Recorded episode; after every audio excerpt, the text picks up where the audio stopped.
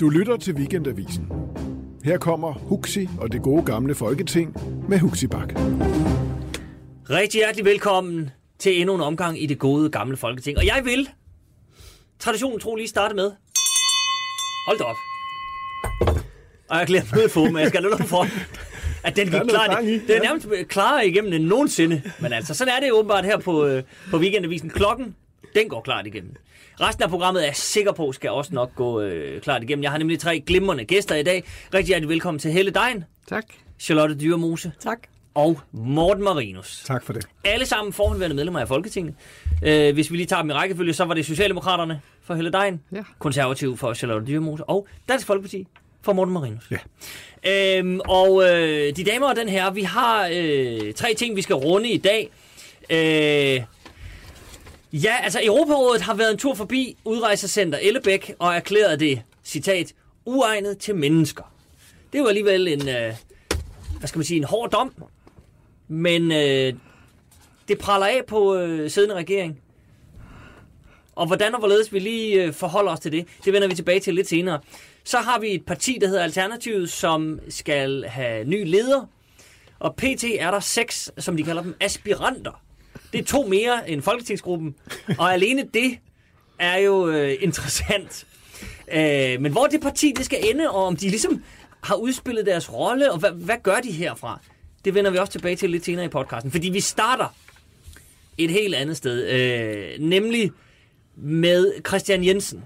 Detroniseret næstformand, finansminister, etc. i Venstre. Øh, han har de sidste måneder siden han øh, selv sammen med Lars Lykke trak sig fra deres respektive poster, spillet rollen som en slags fri fugl. I hvert fald i egen optik. Og i weekenden, der var han så fri en fugl, at han gav et stort interview til Jyllandsposten, hvor han øh, argumenterede for et samarbejde mellem VS, K og Radikale Venstre. Øh, jeg kan lige give et lille citat. Han lagde selv øh, interviewet på øh, Facebook sådan tidligt lørdag aften. Øh, og der skrev han, Jeg er træt af, at dansk politik kun handler om at bruge penge. Ikke om at gøre Danmark rigere eller sikre flere jobs. Derfor foreslår jeg, at VSK og RV skal samles og lave en ny 2030-plan med en klar reformdagsorden. Det vil give os mulighed for at finansiere den grønne omstilling, infrastruktur med videre, uden skatte- og afgiftsstigning. Det er jo sådan set en klar melding. Problemet var så bare, at han til synligheden ikke talte på Venstres øh, vegne. Det var ikke en partiudmelding, det var en Christian Jensen-udmelding. Og det, der i virkeligheden var interessant, det var, det her interview var forsidshistorie på Jyllandsposten søndag. Der kom så en, en øh, netavis-historie med interviewet øh, lørdag aften. Men inden avisen når at lande i folks øh, postkasser om morgenbord søndag, der er der altså sket det, at øh, Venstretoppen jo selvfølgelig har fået nys om det her, har holdt et møde og frataget Christian Jensen alle ordførerposter og udvalgspladser. Altså han er fuldstændig strippet nu. Han har intet tilbage. Øh, og det er jo, nu sidder jeg og trækker på smilebåndet, fordi det, var, altså, det gik virkelig stærkt. Øh, Morten Marinus, hvis jeg må starte hos dig. Ja. Hvad foregår der?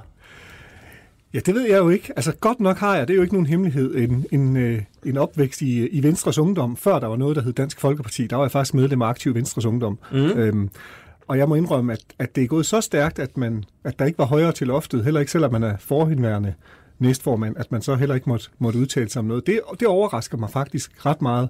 Øh, man kunne måske have, have klaret det bedre internt og, og sagt, at øh, skal du ikke lige tale sammen med os fremover. Men man har altså fået en ny formand, der har brug for at spille med musklerne og, og, og vise, hvor skabet skal stå. Øh, jeg kan kun sige, øh, ligesom øh, jeg kan se, at, øh, at det nordjyske folketingsmedlem for Venstre, Preben Bang Henriksen, har været ude med, at han er overrasket over det her. Det må jeg indrømme, det er jeg også sådan personligt, at, mm. at det gik så stærkt, og at, og, at, og, at, og at det skulle være, som det nu var. Men vi har, man har åbenbart haft en, eller har en formand, som har virkelig har brug for at spille med musklerne, og så kan man så diskutere, om det har været den rigtige kamp, han har, han har taget. Ja. Charlotte Dyrmose, hvad siger du? Det er jo... Øh, altså, det er jo lynjustits, ikke? Og det må man sige. Altså, Er det, er det nødvendigt? det synes jeg ikke. Altså, ja, det ved jeg ikke. Det må, det må Jakob Ellemann jo føle, det er. Øh, men, men jeg er meget enig med Morten i, at det er... Øh, altså, jeg synes i virkeligheden... Altså, fordi man kan sige, det Christian er ude at sige, er jo ikke... Altså, der er jo ikke nogen revolution Altså, han er jo ikke ude sådan at lægge Venstres partilinje fuldstændig om. Nej. Med mindre, at Jacob Ellemann har besluttet sig for, at nu skal Venstre igen være der, hvor de var under få, hvor man ikke ville røre ved noget som helst. Ikke? Og, og det tvivler jeg egentlig på, han mener. Så jeg tænker ikke, der er noget indholdsmæssigt i det her. Det er ren, at han skal ikke have lov.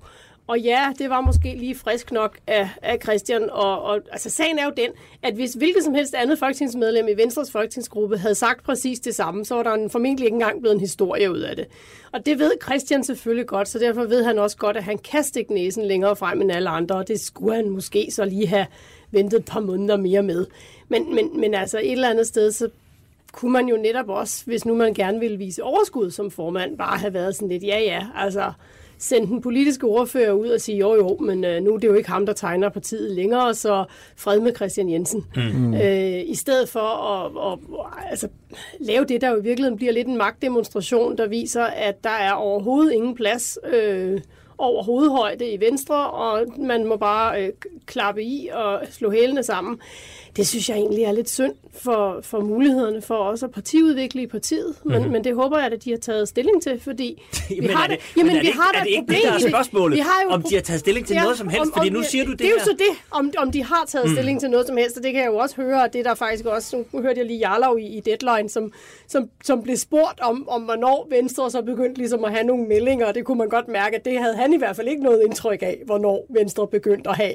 Og, og han var egentlig lidt ked af at være nødt til at fremstå lidt som om, at ja, har de overhovedet nogle vendinger i Venstre, ikke? Fordi der mangler jo for pokker at ske noget derovre. Og måske er det i virkeligheden det, der sker, ikke? At Christian har siddet der trippet og tænkt, ej, nu kan vi simpelthen ikke tige stille længere, nu må der ske noget.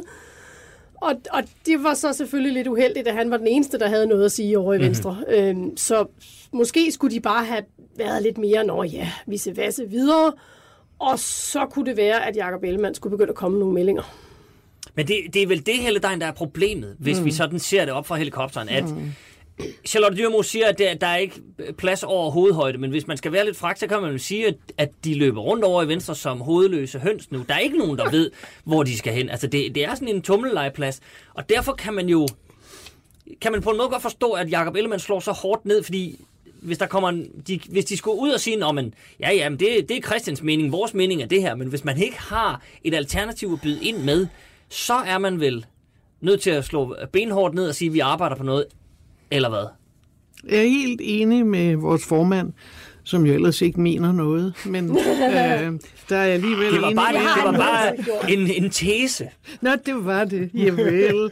Jamen, jeg synes, øh, det er interessant, fordi Venstre fik jo netop ved det her valgresultat ni ekstra mandater lige præcis på det, som Christian Jensen siger nu, som Lykke bare sagde for sent, at vi skal ind over midten for at lave lange øh, perspektiver i vores politiske arbejde og i de store reformer, der skal vi ind over midten. Der skal vi ikke have skrigeballongerne øh, ude i begge sider til at stå og øh, tvinge os til det ene eller til det andet. Vi lige mangler det sidste mandat. Der skal laves øh, kompromiser hen over midten, og det er sådan set det, øh, herr Jensen han siger. Det er synd for herr Jensen, øh, synes jeg, fordi det, øh, det, der sker, er, at han får nogle ordentlige tæsk, øh, og det er pinligt for Venstre.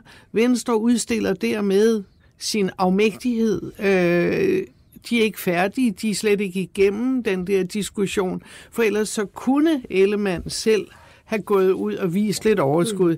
Ja, ja, øh, det er godt, og det er ikke lige din opgave, men den diskussion er vi jo i gang med, punktum.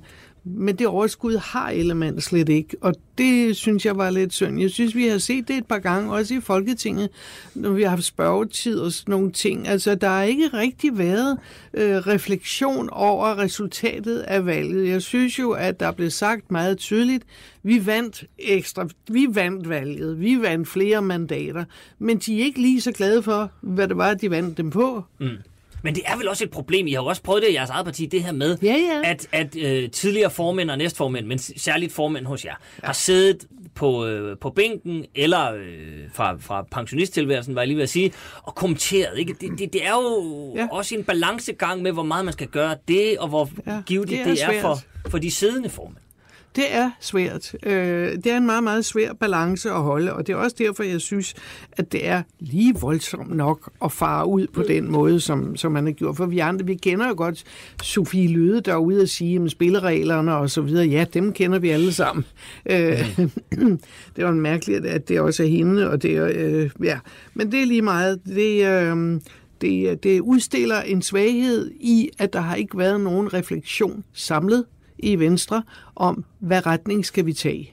Det er ligesom om, de går og venter og venter og venter på. Jeg tror, der skal ske endnu et udskillingsløb øh, efter det, øh, efter det øh, årsmøde, eller hvad der er, de kalder det, hos Venstre, øh, hvor vi fik en formand og en næstformand, mm-hmm. som jo afspejler et dilemma. Mm.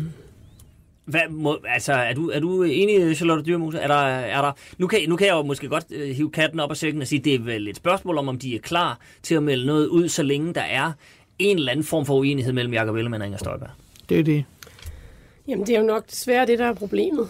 Øhm, altså, jeg er sådan set meget enig i Helles analyse, at, at øh, det er jo desværre, fordi det, de måske ikke har så meget at komme med. Øhm, og, og det synes jeg er rigtig ærgerligt, så jeg håber, og det er derfor, jeg siger, at det håber jeg, at de er ved at få styr på. Det er jo fordi, jeg sådan står øh, ind, inderst inde og tænker, bare nu de på et eller andet tidspunkt finder ud af at finde en retning, øh, så vi har noget at forholde os til, fordi det, det har det borgerlige Danmark jo brug for, ikke? Mm. Men, men det udstiller jo netop også det her dilemma med, at det, man plejer jo også, nu har han så kun været for, næstformand og ikke formand, ikke? men altså man plejer jo også at sige, at øh, formanden skal lade være med at sidde dernede på bagerste række. Ikke? Og det men der har jo, jo været et, et formandskab, så han er jo næsten Ja, og det er jo så spørgsmål, det kan man sige, det er jo så også spørgsmål, om han har været det, fordi det har der også været en lang diskussion af, ja, hvor meget har han egentlig været en del af det formandskab, ikke? øhm, og, og, og det er jo måske problemet, at, at, at der er sådan en skak-mat-situation mm. i, i også det nuværende formandskab, og derfor kan de ikke rigtig noget, og, og det har de jo brug for, og, altså, så på en eller anden måde, så Men, giver jamen, det forhåbentlig jamen, også anledning til noget selvrensagelse, for ellers har vi jo ikke Sidder man ikke og er rasende over hos de konservative over sådan en udmelding her? For det første, at Christian Jensen sidder nede fra bagerste række og begynder at, at lave langs, altså 10-årsplaner på vegne af et parti, hvor han de facto ikke rigtig har noget at skulle have sagt mere. Jakob Ellemann melder slet ikke noget ud. Han er en, øh, nu siger jeg bare lige sådan, nu tegner jeg et karikeret billede, mm. men han er jo en vag formand, der er jo intet blevet meldt ud endnu. Han måske går tiden med på interne linjer og blive enig med Inger Støjberg, som ikke, altså jo også har mm. været ude med nogle solomeldinger. Vi så det med sagen i Iran og så videre, hvor hun minder noget andet end partilinjen og så videre man må jo sidde og rive sig i hårene over hos, hos de konservative. Altså, tænk, prøv lige at høre, altså... Ja, ja, jamen altså, det gør man jo ikke, fordi man, og man kan jo så også se, nu går de konservative frem, og det er jo dejligt, det kan man kun glæde sig over, men det hjælper bare ikke noget, hvis ikke der er et samlet borgerligt Danmark, fordi så kommer vi jo aldrig nogen vegne med det. Mm. Øh, og derfor så er det jo brandhammerne ærgerligt. Og, og, og, og det man kan sige, det er jo, at den melding, der kommer fra Christian Jensen, er jo en, en melding, som bliver hilst meget velkommen, når man er konservativ, fordi det er jo det eneste rigtige, hvis vi vil vores velfærdssamfund, hvis vi vil have råd til at have et godt og solidt samfund i fremtiden, så skal vi lave nogle langsigtede reformer. Det, det er jo en bunden opgave, mm. og, og vi kan jo se, hvad det er, der sker med den, med den nuværende regering, der så læner sig op af venstrefløjen, fordi der ikke er andre at læne sig op af. Mm. Jamen, så får vi en, en finanslov, der gør landet fattigere. Det er ikke det, vi har brug for. Men bør... Derfor har vi jo brug for at kunne melde ud og række hen over midten. Ja. Men det... bør Søren Pape så gå ud nu og sige, jeg synes egentlig, at Christian Jensen har, øh, har en god idé? Nej. Hvorfor ikke, hvis det er det rigtige? Jamen, så burde Søren han vel Pape skal være, da ikke blande sig i, hvem i Venstre, der mener hvad, og hvad ja, nej, der er rigtigt og godt, men, men hvis, hvis du Søren argumenterer... Pape skal gå ud og gøre det, Søren Pape gør, nemlig at sige, vi konservative vil gerne lave reformer, og vi vil jo gerne samarbejde med dem, der er samarbejde med, og det er klart, vi vil helst lave borgerlige reformer. Men han skal da ikke begå ind og forholde sig overhovedet til, hvad der foregår i Venstre. Det, det vil da hverken være, være klogt eller savligt. Nu spørger jeg så lige Morten Marinus. Morten Marinus, vil det ikke, altså, hvis, når, når Charlotte Dyrmos siger det her, det er den rigtige plan, sådan set. Et bredt samarbejde hen over midten på nogle store, øh, tunge punkter. Det kunne Søren Pape da godt gå ud og sige. Så behøver han ikke at sige, at det er Christian Jensen, der har ret. Men så kunne bare ud og sige, jeg synes, at en 10-årsplan er fin. Jeg ved godt, det kan da være, at øh, DF vil slå sig lidt i tøjlerne, fordi I ikke, I ikke er, er, er, er med i den der plan. Men sådan rent Nå, men man må ikke lige stoppe, fordi det, Christian Jensen sætter jo meget specifikt navn på, hvilke partier. Mm. Ja. Altså, det vil jeg aldrig gøre. Jeg vil sige, det er vigtigt, at vi laver nogle langsigtede reformer. Jeg har det ikke sådan, at det partout skal være med. Og det er sådan set også for eksempel det, jeg hørte Jarlov sige i Deadline, ikke? At, at det der med, at det er sat navn på, at det skal være med lige præcis den her gruppe af partier, det, det, det er ikke en melding, jeg kunne forestille mig, at en Søren Pape ville gå ud med. Det er heller ikke for eksempel det, Rasmus Jarlov var ude at sige i Deadline. Han sagde jo netop, jamen hvorfor skulle vi dog ikke også forsøge at få de andre borgerlige partier med? Det er jo som regel der, vi kan få lavet den mest fornuftige økonomiske politik. Så, så på den måde kan man sige lige præcis det der med partisammensætningen og måske ikke engang noget, man vil være enig i fra konservativt Okay. Ja, nu har, jeg ikke, nu har jeg jo ikke hørt Jarlov i, øh, i Deadline, og så det kan jeg jo ikke lige kommentere på, hvad, hvad han har sagt. Men jeg må da indrømme, når der kommer sådan en melding, øh, for lige at en gang tilbage, så er det faktisk overrasket over, at, at Ellemann han øh, reagerer, som han gør. Han kunne jo faktisk have vendt det her til noget positivt, og mm. faktisk øh, øh, viser som, som en handlingsmand, og, og så øh, ganske vist måske sat Christian Jensen lidt til side, men også sagt, at, øh, at øh, jeg er kommet nogle meldinger om, at hvad, hvad planen er, og hvad vi gør fremadrettet i forhold til, det hedder det ikke, men fremad. øhm, men, men er, og, og så er det så med de konservative. Jo, jeg synes, at det, det, det ville da næsten have været en, en gratis foræring at sige, at det er da en god idé, og så uanset hvem der har sagt den fra Venstre, det er da en god idé. Selvfølgelig skal vi samarbejde om en, en, en 10-årsplan. Det, det kan vi da godt finde ud af. Det kunne da være spændende. Øh, men, men jeg er har alt respekt for, at, øh, at man hos de konservative ikke vil sætte navn på partier, og jeg tror da også, selvom at, øh, at Dansk Folkeparti øh, ikke altid er, er enige i de partier om alt, så vil man da langt hen ad vejen også gerne være med i nogle forhandlinger. Men, men altså er humlen ikke, hvis vi nu tager den øh, plan, som Christian Jensen så foreslår her, er realiteterne ikke, at han har set ned over det her og sagt, de fire partier her har jo for det første øh, flertal. Mm. Et godt, pænt flertal.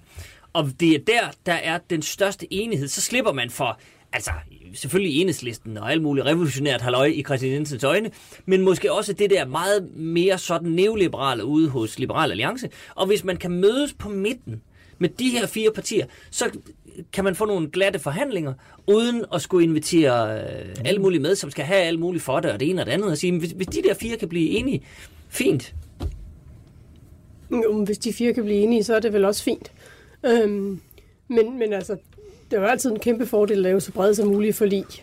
Men på den anden side skal man jo også lige skille lidt til, hvad det så, man kan få igennem. Og det er klart, at i den, men, nuværende, men, parlament, jamen, i den nuværende parlamentariske situation vil det jo være en kæmpe fordel, mm. hvis man kunne få forklaret Mette Frederiksen, at hvis hun vil noget, der rent faktisk vil være til gavn for Danmark, så kunne det være, at hun skulle kigge lidt hen over midten, ikke?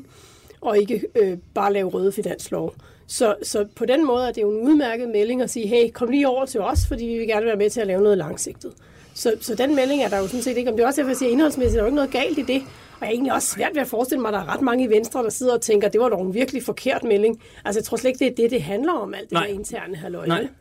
Det er slet ikke indhold, Men det er når form. Vi har, men når vi har talt om det der med, at der ikke sker noget i Venstre, så må vi da indrømme, at de har da været effektive. De har været hurtige til at holde, holde gruppe, gruppemøde. Det, de, det, jeg læste, det, det, var, der er ikke gået mange telefonkonference. Ja. Det kan man jo altid farve. Så der er der noget, der, der kan gå stærkt. Jo, jo, jo. Det er det, vi kan politikudvikle lidt på den næste telefonkonference. Ja, det kan være, det er det. Øh, Helle Dein, må jeg så ikke spørge dig? Mm. Det indtryk, jeg får af det her forløb, det er, og også når, når, når Charlotte melder ud omkring, hvad Søren Pape skal gøre osv., osv., det er en lille smule, at øh, der er nogle gode idéer. Og det, nu, nu tager vi dem bare sådan helt farveløst, altså, men, men med, selvfølgelig med udgangspunkt i den her. At hvis der er nogen, der melder en god idé op, som langt de fleste også internt i det parti og, og naboerne, om man så må sige, sådan set er med på, der kommer så nogle gode idéer, som bliver lagt ned, ikke af hensyn til ideen, men af hensyn til alle mulige andre faktorer, til noget taktik, til noget med, at når vi har heller ikke selv fundet på det ene eller det andet. Det vil sige, de bedste idéer, de dør på grund af taktik. Er det... Øh, det er, er det ikke et problem? Jo, det er da selvfølgelig et problem. Jeg vil lige sige til... Og er det rigtigt? Skal vi selvfølgelig måske ja, godt ja, Jeg vil lige sige til en kommentar til Charlotte. Jeg synes jo, at vælgerne gav en klar tale at man, man ønskede et skifte. Og derfor skal det skifte også øh, manifestere sig. Og det er det, som Mette gør i første runde her med sin allerførste finanslov. Det må man forvente. Og det har alle kommentatorer også ligesom accepteret. Det er ligesom sådan, det er med den første finanslov. Det er vel sådan, der, der ligger et forståelsespapir, ja. der det skal indfries? Ja, det skal det. Og, og så det, tager vi den derfra? Lige præcis. Og derfor så tænker jeg, Mette Frederiksen, både i opposition, men også nu i regeringen, har jo sagt, at hendes regering, den skal måles på at lave politik med de regeringsbærende partier så meget som muligt. Selvfølgelig har man et forståelsespapir med øh, sine egne, der har bragt regeringen øh, til verden, men man har også en forståelse af, at det er klogt, også hos SF, at man får også den blå afdeling med i et eller andet omfang. Så jeg synes, øh, lad os nu se, det er kun den første finanslov, vi har set, så jeg tror, der kommer øh, samarbejde på tværs om inden. Det var også det, vælgerne reagerede på og sagde, vi vil ikke have mere det der blokpolitik, som udartede sig i de mest åndssvage ting, som Dansk Folkeparti skulle have motorveje her og der, hvor der ikke var brug for dem, og de skulle have flygtningeøer, og jeg ved ikke hvad. Altså, det blev, det blev, det blev Dansk Folkeparti også straffet voldsomt for af vælgerne, ikke? at det var for skæve udmeldinger. Så derfor synes jeg, at det er helt klart, at Dansk Folkeparti lige går ind nu, hvor der er et momentum, hvor Blå Blok slet ikke kan levere, øh, hvor de går ind og vil gerne snakke dagpenge. Fordi Tusinddal, han har selvfølgelig sagt, jamen der er også mange af vores vælgere, som sådan set øh, er blevet ramt på mm. en hårdere måde, end man havde forestillet sig, da man lavede ja. den reform.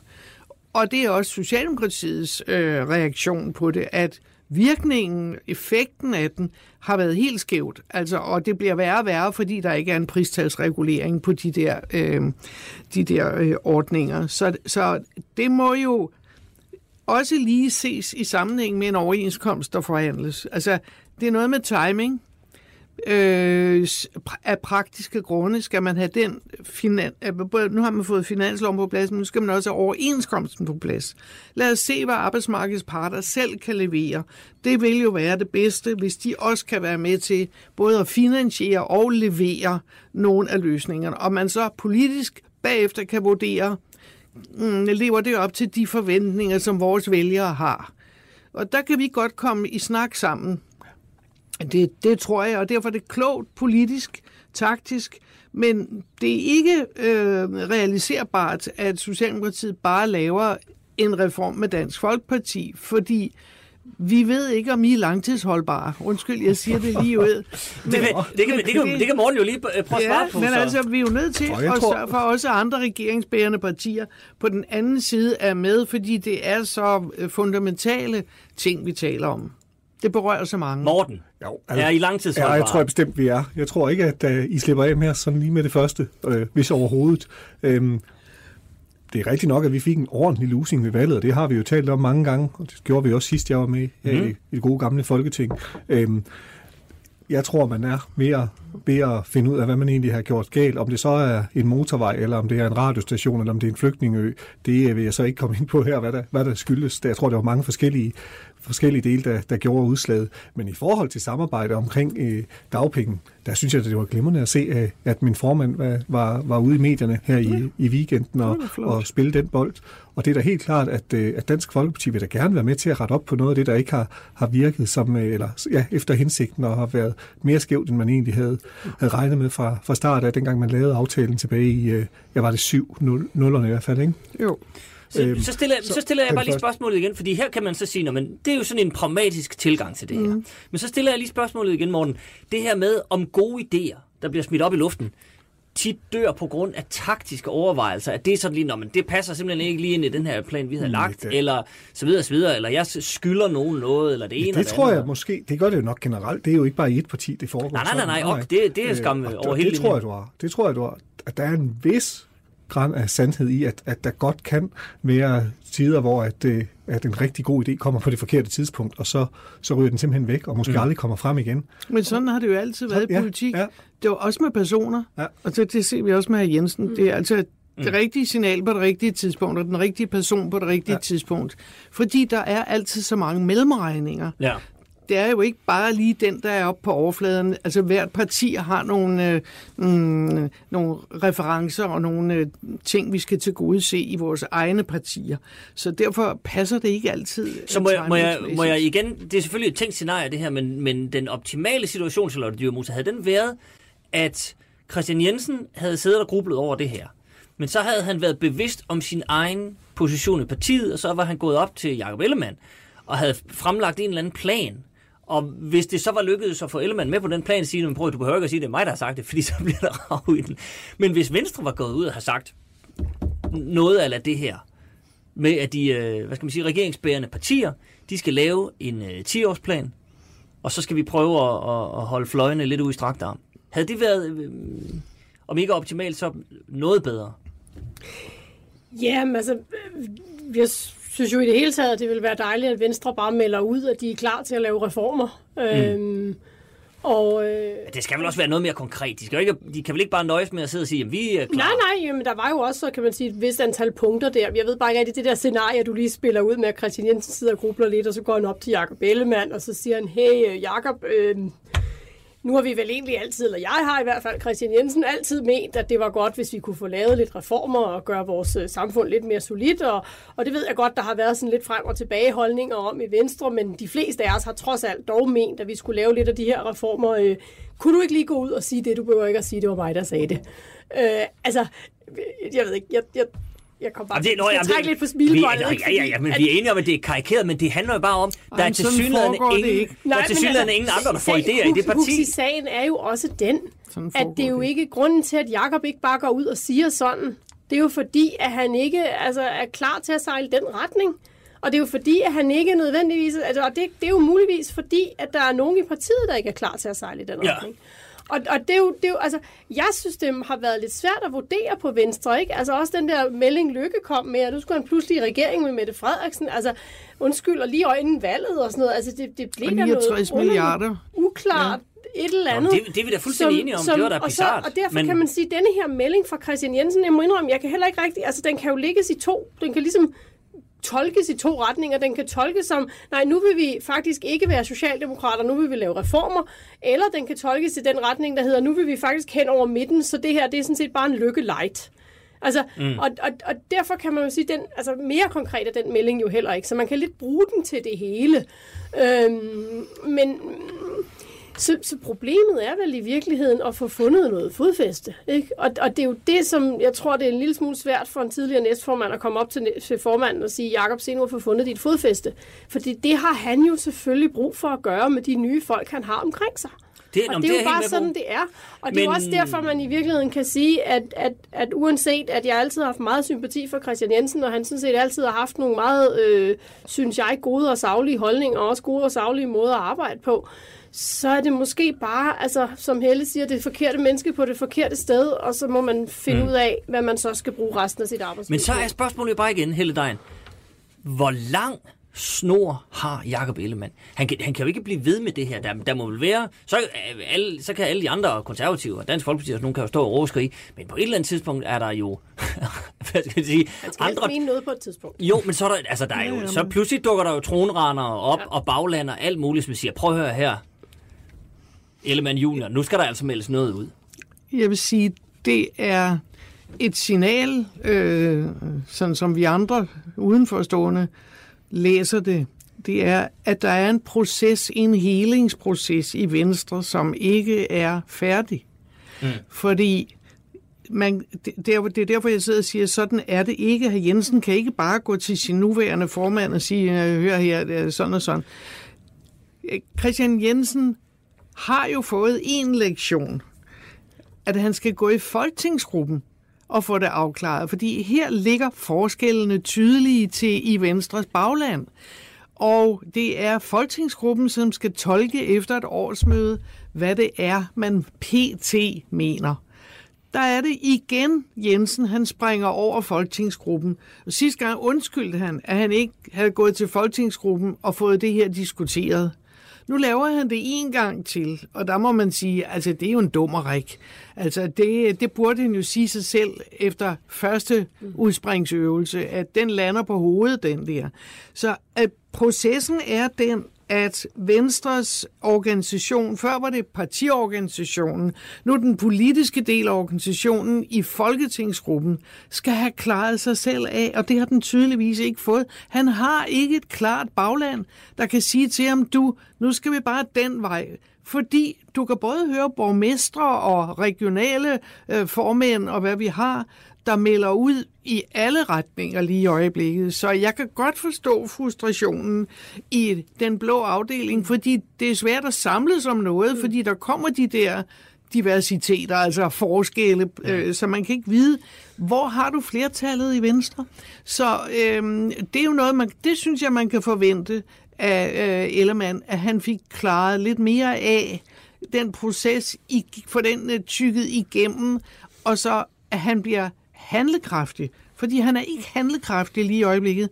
Og som du spørger om, her formand, så kan det ikke sådan bare lige bestemmes ved, at han nu viser øh, Tarzan-øvelser øh, her og står og spiller stærk mand. Altså, det viser i virkeligheden en svag mand. Mm. Øh, så ja, det, det synes jeg, han skal passe på med. Han skal virkelig have bearbejdet sin folketingsgruppe, så de bliver enige om, hvad det er. Så de skulle jo have nogle seminarer, hvor de får afklaret sig selv og hinanden.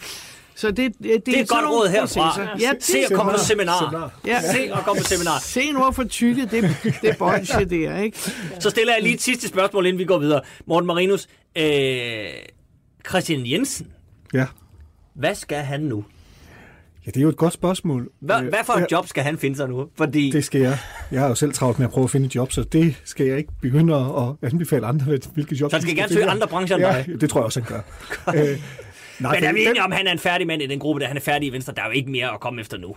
Altså. Jeg vil sige det på en anden måde. Altså, i forhold til de nye medlemmer, de har fået ind i Venstres gruppe, som jeg jo ikke øh, kender ret mange af, så, øh, så må det være nogle virkelig dygtige folk, når man har, har, har kræfter, eller hvad hedder det her, har behov for at smide en kapacitet som Christian Jensen på bordet. Altså har simpelthen råd til, at ja, han er jo det, en af deres mest jeg havde, jeg havde jo stadigvæk, dengang han gik af i, som næstformand i det her for, formandskab, måske troede, at holde lidt lav profil, og så komme tilbage i enten som hvad ved jeg, finansminister igen, eller udenrigsminister igen, eller en anden fremtrædende post, mm. øh, hvis han havde øh, spillet sin kort rigtigt og som holdspiller. Og så er det rigtigt, som, som, øh, som Helle siger, det gjorde han jo ikke, fordi han jo så har meldt ud en gang til mm. i øh, avisen, uden at gå i, øh, i folketingsgruppen først og debattere. Ja. Og, øh, og det burde han måske have lært. Øh, og han var måske også selv blevet overrasket over, hvor, hvor, hvor stor Tarzan, det siger han jo. Jamen altså, hvor stor Tarzan eller man ville ud og spille ja. på den ja. her. Men han, det er jo rigtigt nok, at han havde gjort det en gang før. Øh, så hvad han skal nu, det ved jeg ikke. Charlotte Dyrmose, en sidste kommentar. Men sagen er jo den, at altså, man kan sige, i forhold til, hvis han gerne ville tilbage i Venstre, så uanset om Ellemann havde spillet Tarzan eller ej, så var, havde han nok haft større gavn af at sætte sig ned, slappe lidt ja, af, ja. læse nogle udvalgsdokumenter og hygge sig lidt med det. Og ikke, altså, det tror der er heller ikke nogen, også. der glemmer, hvem Christian Jensen er de næste par uger, så han havde nok ikke, det havde ikke været en stor krise, hvis han ikke havde været i nogen avis i 14 dage nu, vel? Så måske skulle han bare, og, og derfor har han måske også bare for svært ved ikke at gøre en hel masse. Mm. Og han er jo, han har, altså Christian har jo altid været en enorm arbejdsom mand, ikke? Altså, Christian Jensen er en af, de mænd, en af de politikere, jeg kender, der altid har været allermest velforberedt og allermest vidende om alle mulige detaljer. Han er vanvittigt dygtig. Absolut. Og jeg tror simpelthen, at hans største problem er, at han kan ikke finde ud af at sidde på sine hænder og lave ingenting. Altså, det passer ikke til manden. Så og hvis derfor man skal, tror jeg sådan set også, at han får et sjovere liv, hvis han kommer ud og bruger sine kompetencer et andet sted. Og det er smadret synd, fordi jeg kan godt lide Christian Jensen, og jeg vil egentlig jeg godt lide hans linje også. Jeg synes, Venstre gerne må ligge på hans linje. Og derfor kunne jeg sagtens se ham som havende en fremtrædende post i Venstre i fremtiden. Ja. Men jeg tror simpelthen, at han selv personligt får et surt liv af det fordi han ikke får lov, og han kommer til at kede sig, og det er synd, fordi han er en dygtig mand. Godt. Således øh, en jobannonce for Christian, for Christian en lille anbefaling her fra det gode gamle folketing. Hvis man søger en arbejdsom og ordentlig mand, så kan man bare... Man kan ringe ind til folketing, man kan finde hans mailadresse, øh, simpelthen nemt, meget nemt, og så, øh, så må I selv tage den derfra. Godt, kære venner. Øh, så går vi videre til øh, noget Ja, øh, knap så hyggeligt. Øh, stemningen er dårlig i Venstres folketingsgruppe, men stemningen på øh, udrejsecenter Ellebæk er, tror jeg godt, jeg kan sige, noget dårligere. Øh, se, Europarådets, øh, hvad hedder det? Torturkomité. Ja, nu skal jeg lige, det er bare lige for, jeg skal lige have den øh, helt præcis. Europarådets komité til forebyggelse af tortur. Det er bare så vi lige får øh, navnene helt på plads. De har besøgt Danmark og blandt andet besøgt øh, udrejsecenter Ellebæk. Det er ikke første gang, de har været her. De har faktisk været her et, øh, et par gange før. Og heller ikke ved de foregående besøg haft specielt flatterende ord om Danmark. Men den her gang, der har de simpelthen øh, været øh, meget hårde og siger, at udlændingecentret er uegnet til mennesker.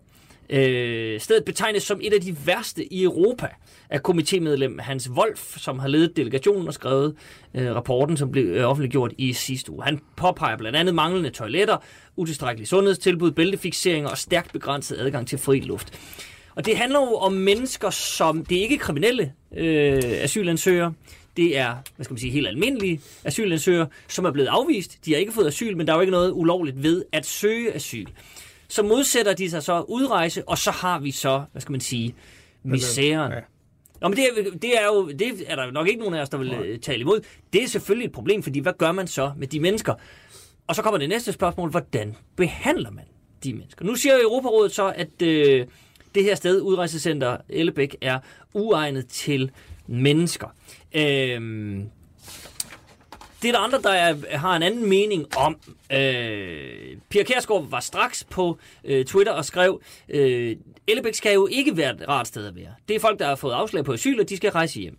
Og det samme øh, skriver justitsminister øh, Nick Hagerup, som sidder med det her ja. område. Han siger, grundlæggende kommer vi til at blive ved med at have et center som Ellebæk, som ligner et fængsel, hvor det ikke skal være rart at være. Dem, der opholder sig der, skal motiveres til at rejse ud af Danmark. Det er folk, som er kommet hertil, og som har fået deres sag grundigt behandlet. Det er blevet konstateret, at de ikke har fået et grundlag for at opholde sig her. De skal rejse ud af landet. Og så kommer det vigtige. I min optik i hvert fald. Og det her er et skub i ryggen. Altså, det skal være træls, fordi så kan vi få dem ud. Og se, det er det, vi lige skal, skal vende nu. Hvor, hvor øh, går grænsen, Morten Marinus? Hvor, hvor træls skal det være? Fordi det afspejler vel også os. Jo, men jeg står helt på linje med både øh, Pia Kærsgaards udtalelse og justitsministerens. Selvfølgelig skal, skal et udrejsecenter ikke være et hotel og, og øh, have, have de forhold, at der så er nogle sanitære problemer måske med, med manglende toiletter. Det er måske noget, man kan kigge på, men selvfølgelig skal det da være skal det da, skal det da ikke være et hotel, og, øh, og at der kommer nogen fra, fra Europarådets komité her og, og påpeger noget endnu en gang, det, øh, det tager jeg sådan set og, og blæser på, fordi at øh, jeg har det sådan, at, at jeg vil helst have, at man er, man er herre i eget hus, også i det her tilfælde. Jeg bryder mig ikke om, at der kommer nogen andre steder fra og bestemmer, hvordan det skal være i, i Danmark. Men nu kan man sige, så i forhold til nogle af tingene, altså de der sanitære, det kan da godt ske, at man skal kigge på, på de forhold, men jeg bakker helt op om, om øh, både Pia Kjærsgaard og justitsministerens udtalelse mm. om, at, øh, at det her det skal være et skub for at få de her mennesker til at, der har fået afslag på asyl. Det skal vi jo ikke glemme. At, det, jamen, det, at, er, at, det er til nævnt til at og ikke igen. Og, øh, og jeg bakker jo også fuldstændig op om den gang, at var det Støjberg, der kørte de her udenlandske avisannoncer om, hvordan forholdene var blevet i Danmark for, for nærmest at holde nogle asylansøgere væk fra Danmark. Mm. Og kan det her blive en historie i... Øh, som i der jo var en del blæst om, ja. at der var forkerte oplysninger osv., jo, som men, hun måtte øh, Men, men i det her tilfælde, ikke? kan det blive en historie i, i de lande, hvor der kommer asylansøgere fra, som, øh, hvor der er mange, der bliver afvist fra, øh, så har jeg bestemt ikke noget imod det. Okay. Charlotte Dyrmose, hvad siger du? Jamen altså, det, det er jo øh, bare grundlæggende forbistret, at vi skal have sådan nogle centre. Ikke? Øh, men at det ligner fængsler, det synes jeg jo ikke, at der er noget specielt mærkeligt i, fordi man kan sige, nu bliver man med at sige, at de er ikke kriminelle. Nej, men de retter sig jo faktisk ikke efter øh, de regler, vi har. De retter sig ikke efter de afgørelser, som er truffet. Mm-hmm. Øh, og det er jo sådan set det, der er problemet. Altså, og, og sådan er det jo. Altså, uanset om vi andre ikke betragter os som kriminelle, hvis vi ikke retter os efter statslige eller kommunale afgørelser, så ender vi også på et eller andet tidspunkt i fængsel. Altså hvis man nægter at betale sin skat, eller hvad det nu måtte være, ikke, så bliver man jo, får man jo at vide, det skal man, og, og, og så på et eller andet tidspunkt, så bliver det til kriminalitet, hvis ikke man retter sig efter de afgørelser, som myndigheder træffer. Mm. Øhm, så, så på den måde er der jo ikke noget mærkeligt i, at der, og der er heller ikke noget mærkeligt i, at man bliver nødt til at holde dem inde, hvis man er bange for, at de stikker af og går under jorden. Øh, så, så derfor er det jo øh, stærkt problematisk, at, at vi har de her mennesker siddende. Øh, så vil der være nogle af dem, der mener, at, at deres sag er forkert afgjort, men det er jo en anden diskussion. Øh, det kan jo sagtens være, der er det. Øh, men, men det er sådan set jo ikke det, der er diskussionen her. Diskussionen her er, hvad gør vi? Øh, og, og, og der er det er jo grundlæggende, problemet er jo her, at, at det, som, det, som driver mennesker, det er håb. Og så længe der er håb for at kunne blive her, og man mener, det er rarere end at være der, hvor man kom fra. Og der er sandt for dyden mange steder i verden, der ikke er rarere end Danmark. Så man kan jo godt forstå, at man kæmper, fordi man synes, man har et håb. Mm. Så i virkeligheden kan man sige, at opgaven her er jo det at give dem et håb for en fremtid, der hvor de kom fra. Ja. Altså så i virkeligheden skal vi jo have lukket håbet om at blive i Danmark. og åbnet håbet om en fremtid, der kan fungere i det land, de kommer fra. Øhm, så derfor er det her jo en del af en, altså, at man er nødt til på, det, på den ene side at, at, at, at være ret klar i mailet og sige, du kommer ikke til at have et håb om at blive her. Fordi hvis man så alligevel lader nogen slippe igennem, ja, så vil man jo så desværre holde folk fanget, og der skal vi jo huske, der er jo så også nogle af dem, der så dermed holder deres egne børn fanget i det. Hvorimod, hvis man kan åbne for et håb om, jamen du kan få noget hjælp og noget støtte til at komme hjem, jamen så er det klart, så kan man gøre det mere attraktivt. Så det er jo en, en af mange bolde her. Øhm, og så synes jeg jo i det hele taget, at, at, at denne her problemstilling igen viser, hvordan at vi jo har brug for på international plan at gøre fuldstændig op med den måde, vi har øh, asylsystemer på. Altså at man kan komme til et sted, som er det nærmeste øh, fra der, hvor man er flygtet fra, så får man med sin sag behandlet, og at man så slet ikke skal rejse videre, hvis ikke. Altså, det, det er jo, problemet er jo her, at vi vil meget, meget gerne overholde konventioner, det skal man også her, det vil sige, at hvis forholdene har ikke er øh, rimelige i forhold til, hvad man ville gøre, når man har folk i forvaring, altså toiletforhold osv., så, videre, mm. så skal det selvfølgelig være i orden. Øhm, men, men når vi gerne, vi vil gerne på den ene side overholde konventioner, behandle folk ordentligt, men vi skal jo sådan set også respektere og sige, at vi, de, en del af de konventioner var jo oprindeligt også, at man kun kunne flygte til det nærmeste fredelige land. Den del overholder vi ikke, og i virkeligheden viser det sig jo mere og mere i de her år, hvor problematisk det er. Mm-hmm. Fordi man giver jo faktisk folk nogle falske forhåbninger. Og det er jo sådan set også synd for de mennesker. Det er jo sindssygt synd for de her mennesker, at de sidder i den her situation. Og det gør de jo, fordi de har fået nogle falske forhåbninger. Men lad os prøve, at, der er meget med Dublin-forordninger og alt muligt, som vi kan, kan, kan komme op til. Mm. Det her med, at man øh, ind det første land og så videre, det er jo også noget, som Grækenland og Italien har klaget over, fordi det, der er jo bare, kommer jo bare flere ja. dernede, end der kommer herop og så videre. Så det, det system er jo de facto gået i stykker, og det skal der også øh, laves noget ved. Men, men der kunne men, man jo overveje, om ikke vores ansvar så var at hjælpe der. Bast, jamen, og man kan og, jo og det er jo det der med at sige, at, at, at, at det, og der er vi nødt til at se ud over vores egen lille snævre danske grænse. Selvfølgelig er, selvfølgelig er vi det, men, men hvis vi bare lige prøver at starte med, øh, trods alt de øh, problemer, vi har inden for huset, som, som er det her, så, så er der jo bare, for det første, øh, Helle Dein, nu siger Morten Marinus, at øh, det her med, at der kommer nogen og siger til os, øh, hvordan vi skal gøre osv. Men sagen er vel, hvis vi ser sådan øh, helt objektivt på det, Europarådet er jo ikke nogen det er jo ikke nogen, der bor nede i Europarådet fra Europalandet. Det er jo os selv. Det er jo et råd, som vi er medlem af, som vi har tiltrådt med nogle regler, som vi alle sammen er enige om. Det er sådan, vi gør. Så det er os selv, der kommer og siger, det her, det er ikke egnet for mennesker. Øh, bør, det bør vi vel tage til efterretning. Det synes Eller jeg... hvad? Nick Hækkerup er til synligheden uenig. Det synes jeg i den grad, at vi skal lige holde en pause og tænke os godt om. Europarådet startede efter 2. verdenskrig. Mm. Det er faktisk sådan, at jeg har siddet i Europarådet i seks år, og været, der er tre komitéer. Jeg har været komitéformand for den økonomiske komité i Europarådet øh, i næsten lige så mange år. Og ikke mindst har jeg samarbejdet med Torturkomiteen. Øh, og den har været ledet af en, der hed Ben Sørensen, som var gift med en, der hed Inge Genefke, øh, som har lavet meget fint NGO-arbejde øh, mod eller for torturoffre for at rehabilitere dem. Ben Sørensen har jeg fulgt hans formandskab. Det var fair og ordentligt arbejde. Og det vil jeg også sige, denne her komité, der har været på besøg i Danmark for at øh, monitorere og efterse os, har afleveret en meget fin rapport. Og hvis man går ned og ser på, hvad det er, de siger, så er det grove løjer. Og det synes jeg ikke, Danmark kan være bekendt. Så derfor var jeg meget beklemt over, at øh, justitsministeren ikke sagde, det her det vil vi tage alvorligt, og det vil vi selvfølgelig se på. Danmark skal også respekteres ude i verden, for vi holder de aftaler, mm. de konventioner, mm. vi har været med til. Så det er ikke bare lige andedammen i Danmark, som kan gøre, hvad vi vil. Nej, vi har forpligtet os til over for andre lande i fællesskab at finde den mindste fælles nævner. Og den siger altså, at her er vi på gale veje. Efter min opfattelse handler det om at få respekteret, få fortolket, hvad det er, den her komité anbefaler, vi skal gøre, og så se at få det gennemført. Jeg synes ikke, vi kan være andet bekendt. Jeg synes, det er pinligt.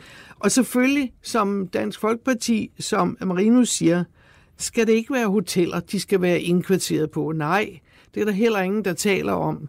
Øh, det er sådan en propagandasprog.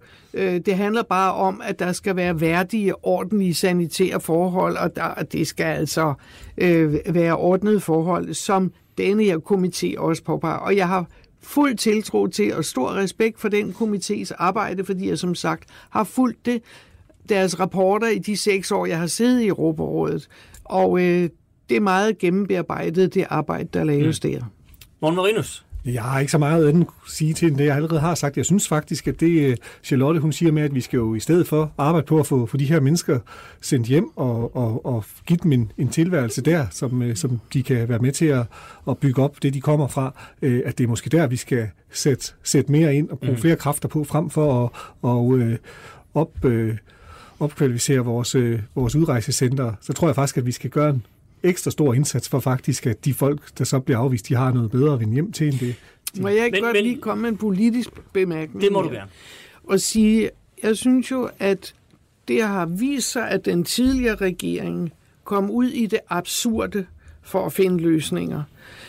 Da man lavede politisk et stort blow-up nummer med at sige, nu vil vi sørge for, at flere kommer hjem der sad jeg jo som tidligere minister i Udenrigsministeriet og vidste godt, hvor svært det var at komme for de der mennesker hjem. Det er ikke sådan lige. Og derfor tænkte jeg, det er da virkelig et øh, hul i luften, man slår der.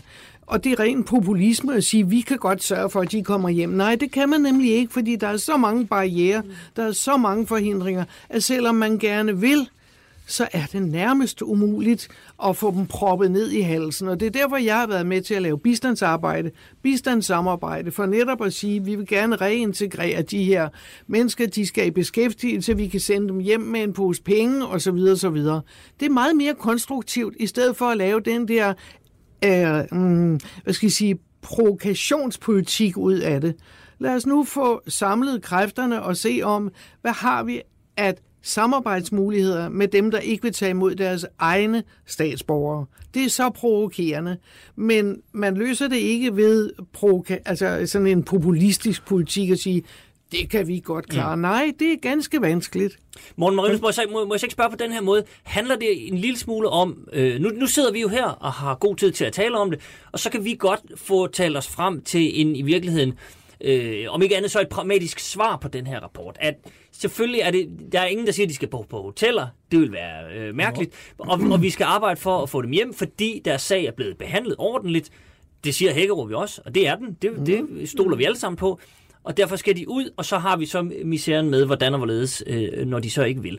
Men den anden side af det er så, at øh, vi skal vel også kunne øh, se os selv i spejlet om man så må sige, mm. i forhold til, kan vi tillade os, altså det billede, der skal ud, jeg ved godt, så man vil gerne have et billede af et hårdt Danmark, hvor, mm-hmm. hvor man ikke har en chance som udlænding, fordi sådan er spillereglerne ikke, og det skal være fair for alle, og der skal være en stor øh, fordelingsnøgle osv., og, og det billede vil vi øh, vil sikkert gerne have, men selvbilledet af, at vi er et øh, lille land med et godt demokrati og en velfærdsstat, som behandler mennesker ordentligt, vil vi vil også gerne have. Så mit spørgsmål er, det kommer nu, det var lidt langt, undskyld, om problemet i virkeligheden ikke er, at øh, indvandrerpolitikken lige nu, udlændingepolitikken, er blevet enormt sort-hvid. Enten så vil man spille, øh, øh, så er det den hårde hånd, måske nærmest unødigt hård, eller unødigt blød. At man kan, man kan ikke finde det der mellempunkt lige nu, fordi det var sådan en, øh, det var sådan en ting, Socialdemokraterne var nødt til at spille hårdere i valgkampen, fordi ellers så ville de ikke vinde et valg. Og derfor går Nick Hagerup også ud. Han siger ikke et ord om, ja, men det er der selvfølgelig også, altså vi skal der, de skal jo kunne gå på toilettet, og de skal have mere øh, frisk luft, end folk, der er de facto i fængsel. Mm. Han spiller kun på det hårde, ikke? og siger, jamen det her, de skal have et skub i ryggen, så de kommer hurtigt hjem. Og Dansk Folkeparti er måske lidt ude i samme, altså du siger jo også... Ja, jeg tror, der er forskel, men man spørger, øh, min hustru er også med med Dansk Folkeparti, hun siger tit til Morten, du ser altid så sort-hvid, kan du ikke sætte lidt mere farver på en gang imellem? Mm. Og det er ikke kun på, på politik, det er også generelt. Men i forhold til det her, så tror jeg faktisk, der er plads til, til begge synspunkter. Jeg, altså, vi jo, det, er der, når, det er der, når altså, vi sidder her, Morten, men, nej, men, det, men den her udmelding fra Nick Hagerup, den er jo meget sort. Jo, jo, men vi så det til valget, der var, der var de her hårde partier, der fik, altså Socialdemokraterne meldt ud, de fik da et godt valg på det. Der har også været partier, som har været sagt fuldstændig modsatte, også fik et godt valg. Jeg tror da, at folk er fuldstændig forskellige i forhold til, hvordan de mener, at vi skal have udlændingepolitik i, i Men Danmark. tror du, folk kun Og- er sorte eller hvide? Det, det, det Jeg tror, der er forskel. Nogle er sort og hvid, og nogle er, er mere ja, mangfoldige og farvestrålende i forhold til at finde, finde løsninger. Og øh, det kan godt ske, at jeg lige på det her punkt er, er meget sort-hvid. Fordi jeg tror altså, at vi er nødt til at ja, det vil sige, sætte hårdt mod hårdt, for ellers så får vi for mange asylansøgere, som allerede på forhånd er givet, at de vil få afslag. Og så kan man altså lige så godt vide, at, øh, at i Danmark, der bliver man altså ikke øh, belønnet, øh, når, også selvom man får et afslag, der får man ikke sådan et eller andet bonusophold. Altså, så jeg ser slet ikke noget problem. Det kan godt være, at der er nogle sanitære problemer, der skal, skal løses, men øh, det er altså et udrejsecenter, og mm. de har fået afslag, de har fået behandlet deres sag. Og det, der er ingen Og grund der er jeg nok bare sort. Det må jeg så bare erkende. Charlotte Dyrmund. Altså, jeg, jeg tror sådan set også, man er nødt til ligesom at sige, jamen, det er ikke øh, nogen fest, og sådan er det, og det er der heller ikke nogen, der siger, at det skal være. Øh, men jeg synes, vi har et generelt problem, som jeg synes, jeg har set i stigende grad, nemlig den manglende respekt for, at vi har nogle konventioner, og dermed også, at vi har nogle principper. Mm-hmm. Og i virkeligheden, og det har jeg vist sagt også før i, i denne her form for forum, er der alt for få principper i politik. Jeg synes, der bliver færre og færre af dem, og det kan godt være, at det er bare mig, der bliver ældre og mere sortseende. Men det her med at sige, men nu har vi nogle konventioner, så skal vi selvfølgelig leve op til, at tingene er i orden i forhold til de konventioner. Også selvom det ikke er nogen mennesker, der skal blive her. Også selvom det ikke skal være nogen dans på roser og sidde der.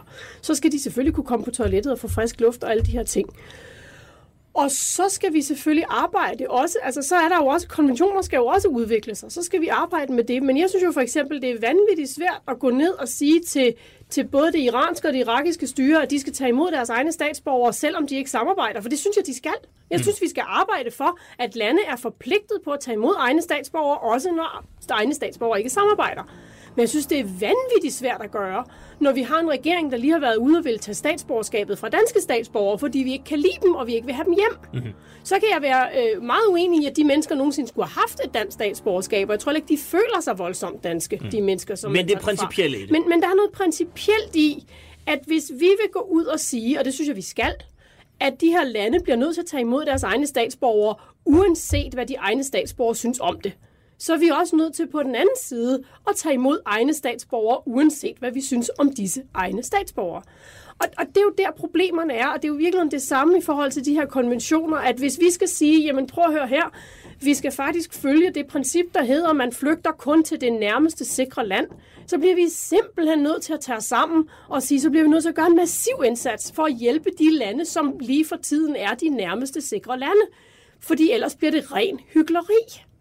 Og, og det er jo nogle af de ting, som jeg synes, at altså, der, der bliver vi simpelthen nødt til at vogte de der grænser, der hedder konventioner og principper. Og jeg synes, det er meget, meget svært at få politikere til at tale om principper. Og det synes jeg er vældig trist. Det er også noget frygteligt noget. De forpligter jo sådan de, nogen. jamen, de, for, både, jamen, de forpligter ikke, og så nogle gange, så bliver man faktisk nødt til at, at, at stå på mål for noget, man egentlig ikke bryder sig om, fordi Præcis. at man ellers risikerer at vælte et princip, man faktisk overordnet set mm. synes om. Ikke? Altså, når man, vi har jo haft hele diskussionen, altså jeg blev jo øh, helt ned og brættet for alt det her med burka og, og, og tørklæder i sin tid, fordi jeg helt principielt mener, at man skal have lov til at gå klædt, som man har lyst til at gå klædt. Og så jeg bryder mig hverken om burkaer eller alt muligt andet tildækning, men når jeg principielt vil stå på min ret til som kvinde og gå i præcis det tøj, jeg gerne vil, så er det ikke nyt noget, at jeg så siger, men lige præcis, hvis man går i en burka, så er det forfærdeligt. Mm. Og, og der, var jo, der var jo samme problem dengang, det kom frem hvor man også var i forhandlinger med den somaliske regering, fordi de havde fængslet en kvinde for at gå i jeans. Og hvis man skal kunne gå ud og sige til Somalia, at man må altså ikke fængsle folk for at gå i en bestemt beklædningsgenstand, så kan man ikke samtidig forbyde andre beklædningsgenstande i Danmark. Mm. Og det er jo sådan nogle ting, hvor vi mangler principperne, og det gør man sådan set også her. Mm-hmm. Heldein. Jeg vil bare sige, vi lever lige i øjeblikket i en tid, hvor der er opbrud omkring alle de internationale konventioner, ført an af Trump.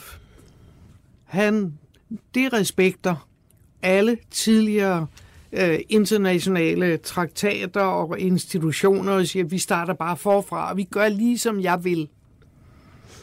Altså det er ligesom, at vi er ved at vende tilbage til efter 2. verdenskrig. Vi ser nynazister øh, begynde at poppe op, og vi ser alle mulige mærkelige ting, fordi folk vil ikke acceptere, at vi går sammen om at lave nogle aftaler, fordi så er der nogen, der skal forsvare de her aftaler, altså for eksempel nu er Europarådets øh, beslutninger og anbefalinger osv., det er kun anbefalinger. Øh, men, men de er jo vigtige at både kende og forstå og tolke rigtigt. Fordi her har Europarådet givet Danmark tre anvisninger om, hvad det er, der skal rettes op på. Og det er ikke urimeligt. Det er bare med at se at komme i gang, og så respektere de internationale øh, øh hvad skal jeg sige, beslutninger, der hvor de er nået til. Der er jeg enig med Charlotte i, at det, der er vores opgave, det er også at se ud over vores eget nationalistiske synspunkt, fordi det er noget andet, vi bliver traumatiseret med lige i øjeblikket. Det er, at nationalismen har også vist sit grimme ansigt øh, her i populismen. Øh, så der er nogle øh, kampe, man er nødt til at tage. Og den generation, der sidder nu, er ikke villig til at tage de kampe, og det bør de, set som mm. en gammel øh, øh, socialdemokrat, som også har siddet i nogle af de institutioner og set, hvor svære debatterne er imellem de forskellige lande. Det er jo det, der er det interessante ved Europarådet, hvor jeg har siddet i den parlamentariske forsamling. Både set, hvor svært ministerne har haft ved at samarbejde, og hvor svært parlamentarikerne har haft ved at samarbejde. Men det er nødvendigt. Så vi bliver nødt til at blive bedre til det. Godt. Helle Dein, så vil jeg stille dig et sidste spørgsmål omkring det her emne. Øh, så er det vel, jævnfør hvad du lige har sagt. Ja. Øh, mere en populistisk udmelding fra øh, Nick Hagerup ja. omkring det her, end en principiel. Ja, og det er ikke godt. Det er Godt. ikke godt nok. Så sætter vi et punktum der. Godt. Ved I hvad, så har vi et enkelt emne tilbage, men inden vi tager hul på det, så kan jeg mærke, at jeg lige skal bringe en servicemeddelelse til dem, som måtte sidde og lytte til denne podcast, nemlig at der er ikke noget galt med din øh, afspiller, eller din telefon, eller dit, din, din, øh, hvad du nu øh, øh, hører her. Der er bare håndværkere i nærheden, som til synligheden lige ved siden af det her studie har besluttet sig for at bygge en bjælkehytte eller et eller andet. Jeg ved ikke, hvad de har gang i, men jeg, skal, men jeg skal da have lige lov for, at der bliver både hamret og bordet banket. Øh, det beklager vi naturligvis, men vi håber, at øh, stemmerne og ikke mindst indholdet går klart igennem alligevel. Og så øh, det sidste, vi skal forbi i dag, det er ja, på alle måder en farverig sag. Alternativet. Yes. De, øh, den havde du glædet dig til, morgen. Det har, jeg glædet mig, det har jeg meget at sige. nemlig. Det har jeg glædet mig rigtig meget til. Det er godt. Jamen, du skal få lov lige om to sekunder. tak. jeg sætter, jeg øh, kridter lige stregerne op. Ja. Øh, det handler om, at Alternativet øh, jo ja, øh, tilbage i 5. juni fik et ikke så godt valg. Man røg ned på fire mandater, efter at have siddet og haft kronede dage i øh, de sidste fire år.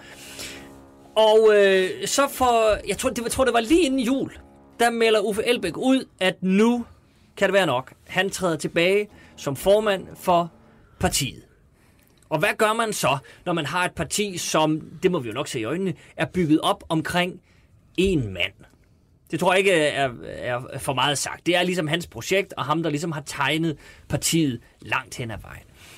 Øh, der sker så det, at øh, der bliver åbnet op for, at alle i princippet kan melde sig som formandsaspiranter. Det er det ord, de har valgt, undskyld, øh, at bruge. Det ikke kandidater, det er aspiranter. Man skal aspirere til at være formand hos Alternativet. Så har man to små hurdler på vejen. Den første bliver afklaret øh, i aften. Nu sidder vi her og optager mandag formiddag, 13. Øh, januar. I aften der holder Alternativet et møde i Odense, fordi man vil lave en lille vedtægt om, fordi i vedtægterne hos Alternativet står der nu, at man skal være medlem af Folketingsgruppen for at kunne stille op som formand. Det regner vi med bliver lavet om i aften, det er der i hvert fald lagt op til, således at der, nemlig, for ellers er der kun én kandidat, Rasmus Nordqvist. Hvis og så frem det bliver lavet om, så vil der være seks kandidater. Blandt andet øh, aspirant, undskyld, jeg, jeg skal også lige selv hyge her. Ja. Det er rigtigt, det, man skal lige holde tungen lige i munden. Og er man så formand, eller er man talsmand, eller hvad er man? Det, det tror jeg I hvert måske fald ikke noget er, med mand, det Nej, være helt nå. sikker på. Det er helt sikkert man noget er, person. Man er helt sikkert person. Det, det vil jeg også tro. Ja. Der er ingen mænd i Man er et forindivid. Nu skal vi ikke komme for godt i gang her, men altså, det, det finder vi ud af. Øh, så, er der, så er der flere, der stiller op, blandt, altså øh, før nævnte Rasmus øh, Nordqvist, Josefine Fock, som ikke sidder i Folketinget. Det er jo også øh, interessant. Der er en, øh, og, og en af de, sådan en dark horse, er en klimaforsker, der hedder Therese øh, Scavenius, som nogen også har et, et godt øje til. Så er der en, som er Rasmus, der hedder Rasmus Fod, en, der hedder Mette Rabeck, som jeg, det må jeg, vil jeg gerne indrømme, jeg har aldrig hørt om det. Men derfor kan man jo, gerne, øh, kan man jo godt være aspirant. Det er så 1. februar, det skal afgøres, hvem der bliver nu skal jeg igen passe på, leder, en form for leder øh, af Alternativet. Om men jeg, vi skal virkelig træde varsomt her. Øh, det kan vi jo tage stilling til til den tid. Men se, det jeg godt lige vil, bare lige vil vende med jer ganske kort her til en afslutning, det er, jamen altså, Morten Marinus, hvad skal der ske med det her parti? Allerførst, så må jeg jo bringe en efterlysning, fordi i, før valget blev udskrevet, der lavede jeg faktisk hele to vedemål, og jeg har tabt dem. Men det er pinligt, jeg kan ikke huske, hvem jeg har lavet dem med. Så hvis de hører det her, siger man altid, ikke, når man har tabt det. så må de jo melde Nå, sig. okay, ja. øh, om det var journalister eller lobbyister. Eller Men hvad, hvad, det hvad gik det ud på? Ja, det gik jo faktisk ud på, at vi, øh, vi ville få en grøn valgkamp, en klimavalgkamp, men Alternativet ville ikke klare spærregrænsen. Det første var jo sådan set rigtigt nok.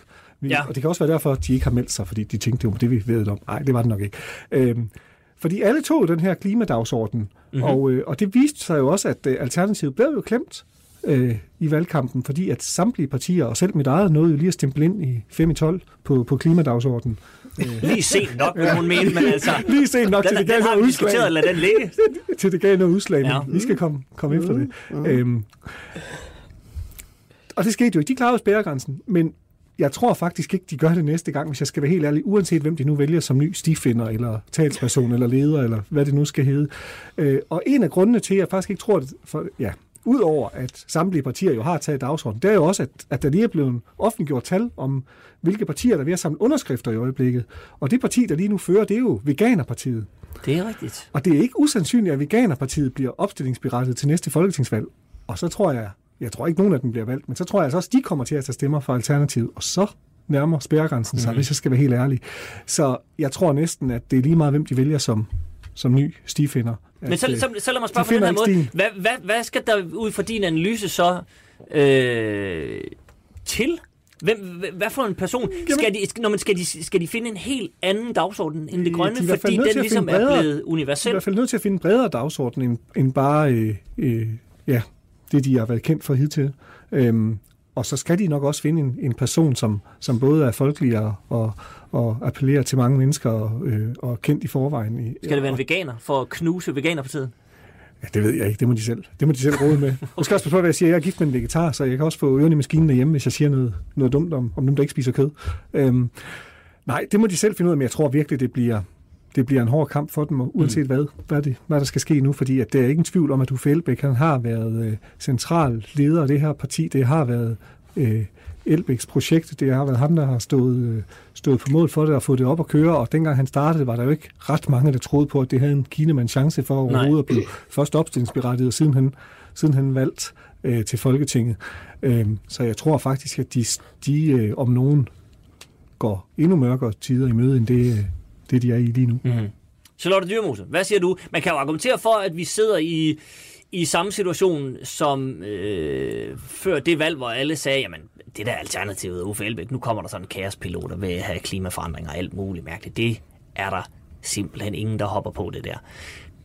Vi er muligvis i samme situation nu, ikke? Så siger man, Nå, okay, nu, så, okay, vi tog fejl med Uffe Elbæk, nu er han ude, men så er der altså ikke nogen, der gider det der alternativ gak. Men de kan jo tordne ind. til- Hvad skal der til, tror du? Det ved jeg ikke. Jeg synes, stifinder er fantastisk.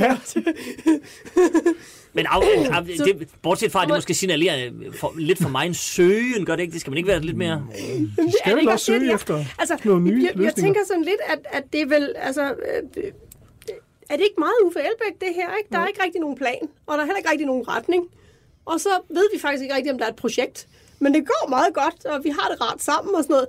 Men, men problem, altså, de, de mange formandskandidater siger vel et eller andet om, at, at der måske var lidt mange tilgange til, hvad man troede alternativet var eller skulle være. Mm.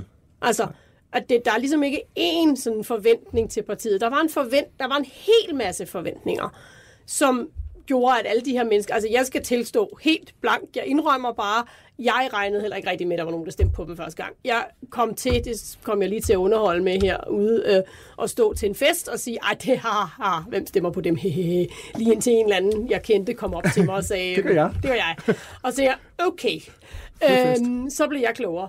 Så, så, så det kan være, at jeg tager fuldstændig fejl. Så jeg er muligvis sådan forkert til at lave analyser her. Mm. Men, men jeg tror, altså, jeg tror bare, at, at der var utrolig mange forventninger, som gjorde, at utrolig mange mennesker, som i øvrigt nok primært bare var træt af det etablerede og den faste plan, og der sker ingenting, de stemte på dem her, og så skete der måske ikke så meget, og så var der ikke så meget retning, og så var der ikke så meget plan, og det var meget hyggeligt i starten, men så viste det sig også, at der ikke rigtig kom noget ud af det. Og nu er der så en 5-6 mennesker, som har hver deres retning og hver deres plan måske. Øh, og det, det, det, altså, der må man jo give Uffe Elbæk, han kunne et eller andet åbenbart. Mm. Øh, og det kan jo være, at der er en blandt de her, der også kan det samme som ham. Jeg må tilstå, at der er mange af dem, jeg ikke kender. Så, så derfor er det jo svært at sige, øh, om en af dem øh, kan det, som, som, som Uffe Elbæk kunne. Fordi så kan det jo være, at de har en fremtid.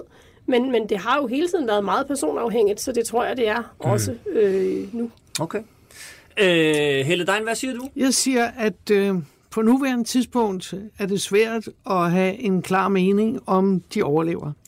Fordi de er typisk et parti, der samler utilfredshed op. Mm. Og spørgsmålet er, når der er gået tre år, jeg håber jeg fire år, øh, om hvad, hvad der så ligger af vælgere, der er, ikke har fundet et sted at være. Fordi det er det, de er født til det er at samle utilfredshed øh, op. Det, det, det er navnet. Altså, de vil gerne gå alternativt. Mm-hmm. Problemet for dem, efter min opfattelse, er, som øh, formanden også øh, starter med at sige, de andre partier har stjålet deres dagsorden. Øh, så der er ikke mere at hente. Den anden del af deres dagsorden var at være alternativ på den politiske kultur. Ja, lave politik på en ny måde, Ja, som de og sagde. det har de slet ikke uh, kunnet levere på, og Lige derfor netop. tror jeg også, at vælgerne har- er sivet væk, fordi de har ikke formået at bringe nogle andre måder ind i, folke, De i har- Folketingets Nej, de har øh, muligvis haft deres arbejde. egen interne workshops Så- og så videre, men de har ja, ikke forstået det er jo meget hyggeligt, at de ud. danser, Altså, og de, uh, alt det der, de har haft gang i, som ikke altid har været så heldigt, men, men det er nu lige meget. Ja, det er proteststemmer, øhm, og derfor så er, er det svært at sige, hvor meget er der basis for, mm-hmm. øh, når valget bliver udskrevet. Øh, det synes jeg, øh, fordi hvis ikke de kommer op med den anden del af deres øh, politiske forhævne, så er der ikke mere, øh, efter min opfattelse. Hvem der har mulighed for at blive deres øh, forperson, synes jeg er svært at se, fordi Rasmus Nordqvist kender vi. Ham kan vi godt have et forhold til. Han kender det parlamentariske spil, og det kan måske være en fordel for dem lige nu. Josefine Fock er jo gået af en eller anden intern grund, som øh, det ikke er lykkedes for journalisterne at få pillet ud af hende. Øh, så derfor kan hun også stille op med den erfaring, det har været for hende at være gruppeformand og kende det politiske spil. Øh, så nævnes der øh, hende der Skavenius som et politisk talent. Øh, det mangler vi jo bare at se blive udfoldet, så vi ved, hvad det indeholder. Så jeg vil sige, på nuværende tidspunkt er det svært at have en mening om, øh, hvordan de vil overleve øh, til det næste valg om fire år. Kan man sige det sådan her så? Og det er jo også, hvad skal man sige, en lille, en lille øh, presbold, som man vil sige i en sportsmetafor, til de andre partier. Alternativets overlevelse handler i, er virkeligheden op til de andre. Præcis. Fordi hvis vi når til næste valg, og de andre, hvis, hvis Jacob Ellemann stadigvæk ikke har meldt noget ud, og, og Socialdemokraterne slås med deres øh, forståelsesvenner osv., hvis der er, hvad skal man sige, luft til et alternativ, så kan de godt, men det er sådan set den eneste mulighed. Ja. Men jeg tror ikke, det har ret meget med Jacob Ellemann at gøre, hvis jeg skal være helt ærlig. Jeg Jamen, det er- det er mere sådan- sådan Nej, men den- altså, den der samlede tror jeg, pulje. Der tror jeg i virkeligheden, det har jo mere at gøre med, hvis, hvis, hvis det ender med, at, at øh, SF og Enhedslisten går meget seriøst og alvorligt ind i det parlamentariske arbejde og træffer nogle beslutninger, som ikke nødvendigvis er populære, men som er nødvendige for det parlamentariske arbejde, og måske ovenikøbet går med i nogle reformer hen over midten, fordi de kan se, det er nødvendigt, så tror jeg, der bliver plads til alternativet. Mm-hmm. Hvis de står ude og råber, øh, mens Mette må tale med de blå, så er der ikke plads til alternativet, fordi så er der jo SF og Enhedslisten, der står og råber, og så dem, man stemmer på i stedet for. Okay. Men, men det er vel jeg strengt taget tror, jeg stadigvæk tror også... faktisk, det er fuldstændig ligegyldigt, hvad Jacob Ellemann gør i forhold til alternativet. Jo, jo, men, men øh, det, er det, er det tror jeg sådan set også langt Der hen ad skal vejen. nok være en Men- 3-4 også, han er vælgere, der kunne finde på at stemme begge steder. Men Nå ja, jeg nej, tror men jeg, det er jeg, nå, jeg, jamen, det, var ikke, det var ikke sådan for, om, om man ville stemme Ellemann eller, eller Alternativet. Det var mere sådan, at de andre er der partiers ageren, Ja, hvad er der rum? hvad er der i rum for Alternativet? Det er sådan set ikke op til dem selv, det er op til alle de andre. Præcis. Ja, så tror jeg også, det er en lille smule op til, om de, fordi de, hvis de får en meget strømlignet formand, så tror jeg, det er ligegyldigt, ligegyldigt, om der er rum til dem, så får de, har de stadigvæk ikke en chance. Fordi det er jo ikke det, de er. De er jo ikke et strømlignet parti med en strømlignet form. Ah, men nu har jeg set alle de her. Der er ingen af dem, der er sådan er helt strøm, fuldstændig strøm. Det, og det siger jeg, det er et stort kompliment. Det er slet ikke noget der. Det er jo blot en, en betragtning. Det er derfor, Godt. jeg tror, stifinder er en rigtig god... Øh, Jamen, det, ved- altså, det- stifinder den er her med givet videre. Jeg ved ikke, om jeg synes nødvendigvis, det er sådan... Jeg, jeg synes jo mere, man skal anvise stien, end at, end at sådan gå og finde. Men, men det har jo ikke været deres princip indtil videre. Nej, jamen, og det- og det er kan være, det er derfor, de jeg- Alternative parlamentariske metoder, de vil jo netop ikke have fedt at komme vel? Nej, det, det tror jeg, du har ret i. Ja, så Det tror du er derfor- fuldstændig ja, ret i. ja, Ja, Okay. Men ved I hvad, altså øh, med den fuldstændig klare analyse, så synes jeg, vi skal sige uh, tusind tak for i dag. Det var en fornøjelse, og som sagt, det er 1. februar, vi finder ud af det. Og så kan vi jo, øh, så kan vi jo stikke hovederne sammen igen. Det har været en fornøjelse. Tak til Morten Marinus, tak til Charlotte Dyrmose, tak til Helle Dein. Vi er tilbage her på Weekendavisens podcast, og selvfølgelig også på vores øh, kolleger øh, hos Podimo. I næste uge, jeg, Helle Dein signalerer, at jeg skal ringe. Jeg plejer, jo faktisk ikke at ringe af, gør jeg det? Nej, og det er også forkert. Nå, jamen, så vil jeg da... det var kun, da du Så vil jeg straks... Ja, jeg, jeg ringede aller sidste program af på 24 men det var mere sådan... Der havde jeg ønsket mig en lidt større klokke. Det behøver vi ikke gå ind i nu. Faktum er bare, at vi siger tak for i dag, og vi lyttes ved om en uge. Tak for i dag.